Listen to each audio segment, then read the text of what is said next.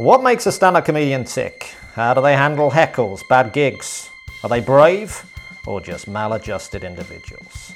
And what makes them want to do this impossible job in the first place? Yeah, I honestly thought I couldn't do it. This is going to be sad for everybody.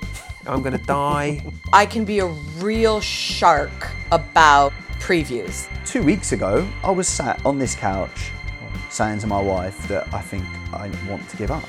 A guy in the front row, when I told him I was uh, uh, got his ball sack out and said, Why don't you suck this then?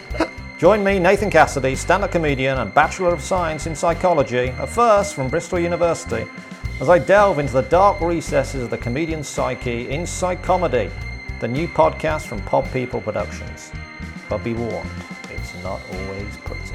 But I've been thinking recently about what makes me a stand-up comedian uh, because I think people We've are. all been thinking that. That's Psychomedy, coming soon to Apple Podcasts, Spotify UK, or wherever you get your podcasts.